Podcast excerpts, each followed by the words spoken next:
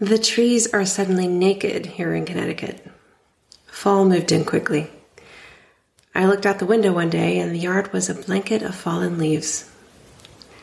So now I have to be careful to close my drapes because the neighbors across the street can see into my windows. Otherwise, the trees aren't going to be the only thing suddenly naked, you know. a lot has happened here in the Nutmeg State recently. I'm not going to talk about all of it because not all of it is for me to talk about. My husband has had a lot going on, and although he did say the other night, well, this could all be a book for you to write, I said, no, it's not my story, Rob. He said, but you're the writer, and it affects you. Someday, if he does want my help telling a story, I will. I believe everyone has the power to tell their story. So I always ask my kids permission before sharing anything here or elsewhere. I actually just wrote an article about my daughter's horrendous experience at school. But because it was her story, I insisted we co author it and have her name listed alongside mine. I actually haven't submitted it yet. I'm sitting on it like a doofus. but when I do, it'll have both our names on it. When I started this program, it's been six months now, I talked about how I was inspired by the psychologist in Seattle who identified Frankie and me as autistic. It was such an incredible gift. It was something I wanted to give back to others because it changed my life so much. I thought, well, I'll become a psychologist and go around diagnosing autistic people because too many providers don't know what they're doing. I mean, I'm serious, they don't. There's so much ableism in the fields, and it's still something a lot of providers are reluctant to diagnose. Or they don't know how to read the data from the ADOS accurately, or whatever. There's just a lot of outdated information out there still circulating. A lot of pandering to the panicked masses wanting to avoid catching the tism. And a lot of plain old ignorance. So I wanted to change that. I thought, okay, here we go. I'm going to do the same thing, get my MS, go on to get a PhD, then hand out club cards for the A team like there's no tomorrow. I'm going to change lives, promote overall well-being by preventing the next generation from decades of mental health problems. Get involved in research, boss scientists around, and tell them they don't know what the hell they're doing. But,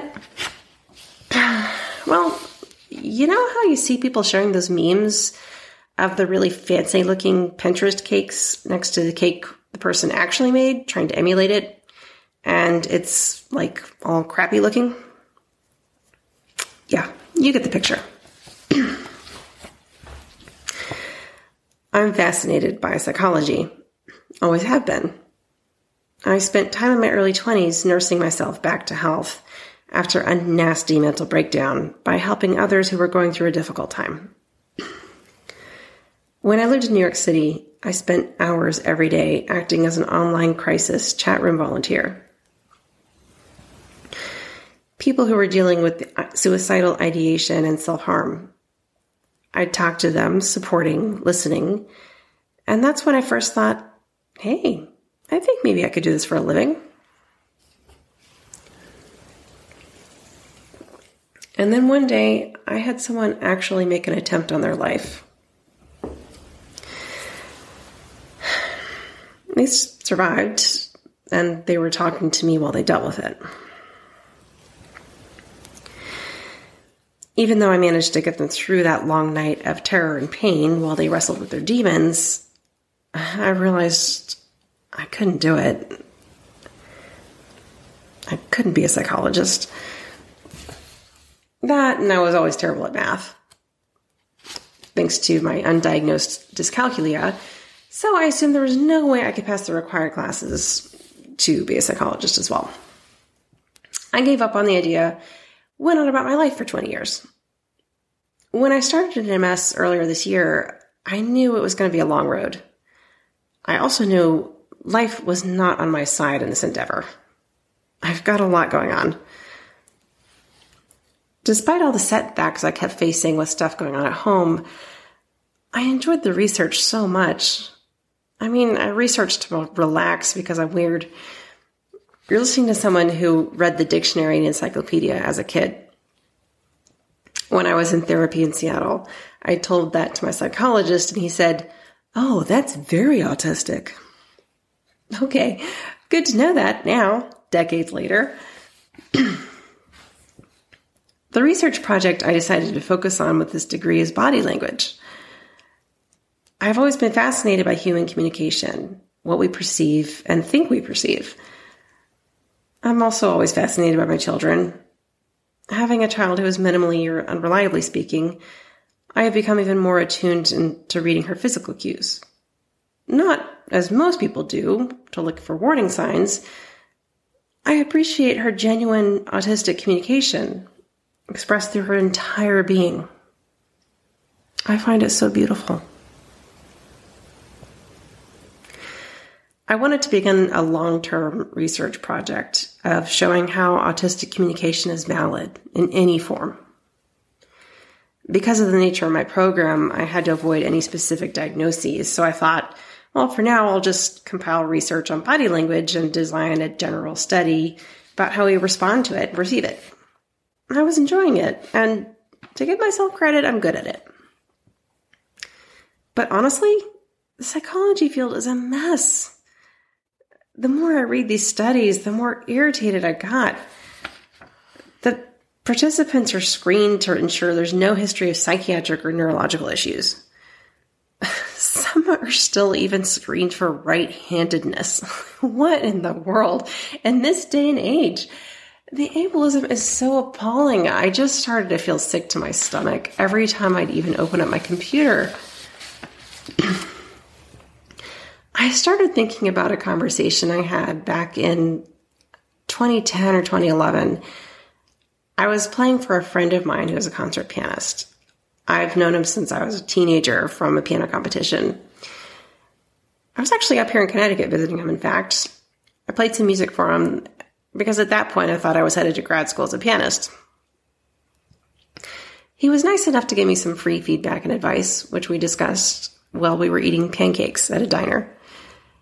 He asked me if I still learned and played concerti.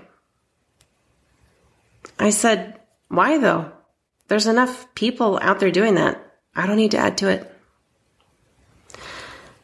He was startled by my honesty, but after a pause, he nodded because I had a point. If it's not my thing, there are plenty of people who can play concerti and play them well. It wasn't worth my time to focus my energy where it wasn't needed which is where I find myself again. Although I honestly don't think there are enough good therapists or psychologists out there. One of the reasons I thought I should go whole hog into this is because I kept seeing autistic people online complaining about how there aren't enough autistic therapists to talk to and who can understand them. But I just don't feel like I can keep focusing my energy where it's not going to be welcomed any field that ableist is going to be an uphill battle for a vocal autistic activist. And I just got enough battles to fight, you know? I wanted to make an impact, and I thought this was the way to do it because of how someone else impacted me. But here's where it gets interesting. Sorry you've been listening to this boring drivel for however long it's been because now you're getting to good stuff. Right before I pulled my children out of school for the second time this last week, my son, Frankie, did something I could never have done at seven years old. He used his voice to assert his needs and protest to the adults at his school, shocking the hell out of them. We'd been discussing the possibility of leaving, and I'd already sent my letter to the superintendent that morning about Charlie, my youngest due to the issues we were experiencing. I made it clear to the twins that it was their choice if and when they wanted to return to homeschooling. I wasn't there, but my husband dropped him off the Monday before Halloween. And Frankie raised his hand to the para who helped him transition to class. She was confused and asked why he was raising his hand. So he said clearly, I'm probably not going to be here past tomorrow because I'm not getting what I need here. When Rob told me about that, I couldn't stop laughing for an hour. Not at Frankie. My God, I'm so proud of that kid for speaking his truth. But at the discomfort those people must have felt being given notice by a seven year old. I mean, I don't know what all he said or to whom, but he told me, he told a few people, and he was told that they were doing their best, which they weren't, by the way. Two months into the year and no IEP meeting, that's not your best. That's retaliation against a mom who called out racism and ableism. Shame on you. But back to my point. That's some freaking impact right there. I don't need an advanced psychology degree to, degree to do that. I am raising three autistic children with powerful voices and some heckin' self awareness. So I think I'm just going to do, keep doing the most terrifying thing of all and keep talking. I spoke about the memoir I started three years ago, almost four years ago now. It's been stalled out for two years for a lot of reasons.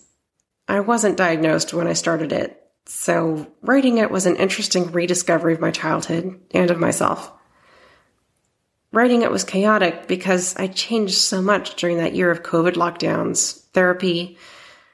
My marriage was in turmoil.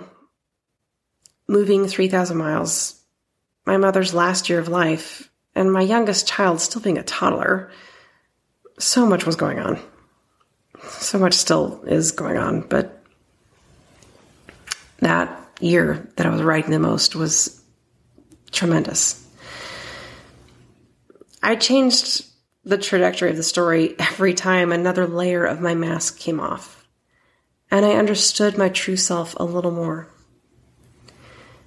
It drove my developmental editor absolutely bonkers. She just didn't understand it at all. To her, it should be linear, a straight shot, chronological, simple. Write it all down as it happened, and there you go. You got yourself a stew. For me, memories were resurfacing at random times, and I pieced them together as I was able, in between the chaos unfolding around me. I couldn't think around the jigsaw of my life. Yet some days, writing down these little clues in these tortured, jagged fragments was all that kept me clinging to life. It sounds dramatic, I know, but just, I was going through a lot.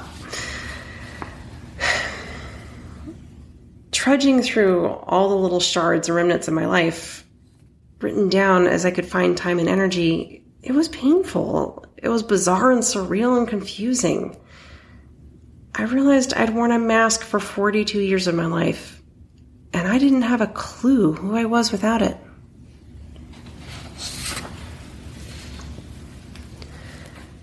After my mother died in 2022, it was all too much. I really couldn't even pretend to write anymore.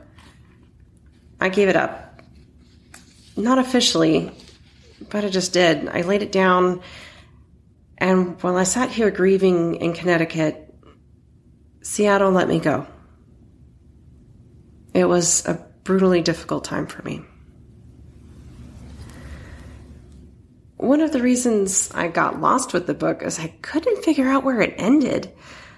I mean, I had something like 86,000 words written, but it was nowhere close to done. I just didn't know what to do with it or what direction to take.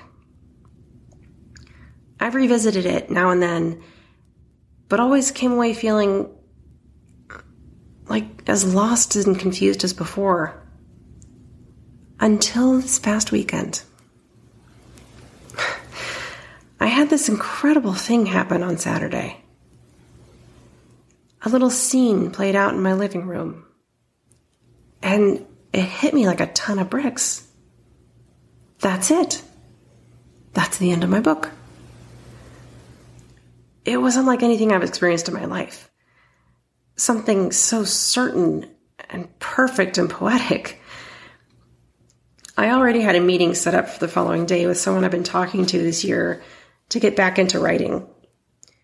In May, before I thought we were moving to California, I started a, writing group here in Connecticut. Following Nancy Aronie's advice of just diving in and asking people to meet up, I put out an ad for a memoir writing group. Two people answered, and one person showed up. We spent so long sitting there talking, it was ridiculous. I mean, we just clicked so well and got on famously.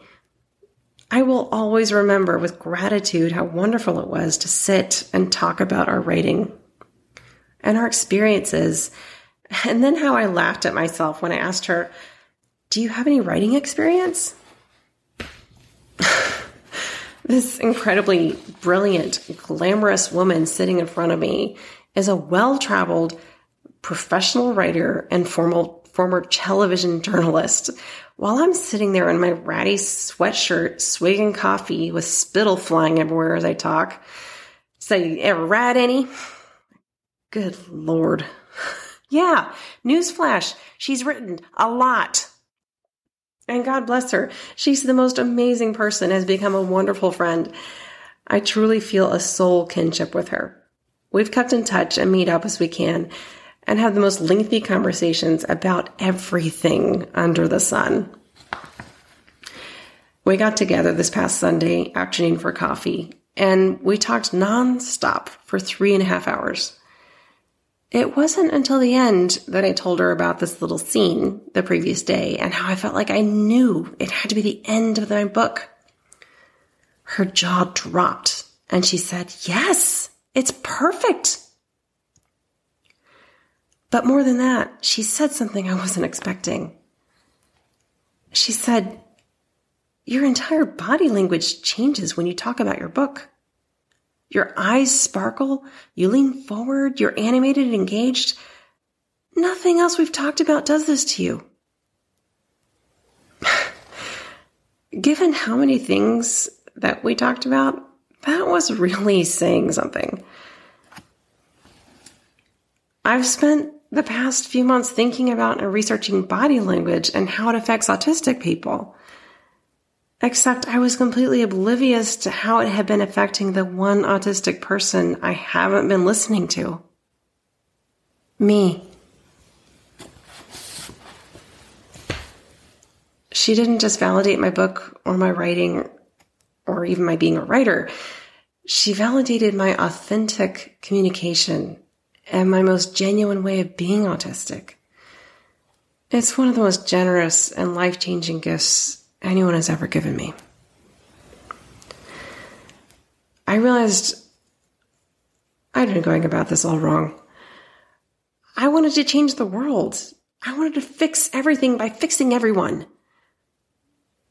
But I'd be ignoring everything I know about psychology if I didn't acknowledge I'm the one who needs work in that scenario.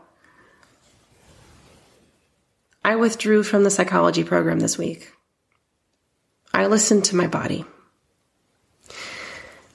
I gave myself permission to be what I want to be. I've always wanted to be a writer for as long as I can remember. I used to hide under the piano reading Dickens instead of practicing when I was a kid, for Pete's sake. When I was 14, I played Chopin's second piano scherzo at a camp recital. I was so nervous about it, I nearly threw up. But Ray Hansen, my teacher at the time, spoke with me beforehand and told me to just go out on stage and be myself. So I tried to take his advice. And it actually went really well. It was electrifying, just one of those rare moments when I was connected to the audience and right on top of the notes. I had some of the biggest applause of my life. Afterward, Mr. Hansen met me backstage, and I was a typical giggly teenager. I said, breathless from adrenaline. For the first time in my life, I played something just because I loved it, not because I wanted to be a hero. He said, And darling, you became a hero by doing it.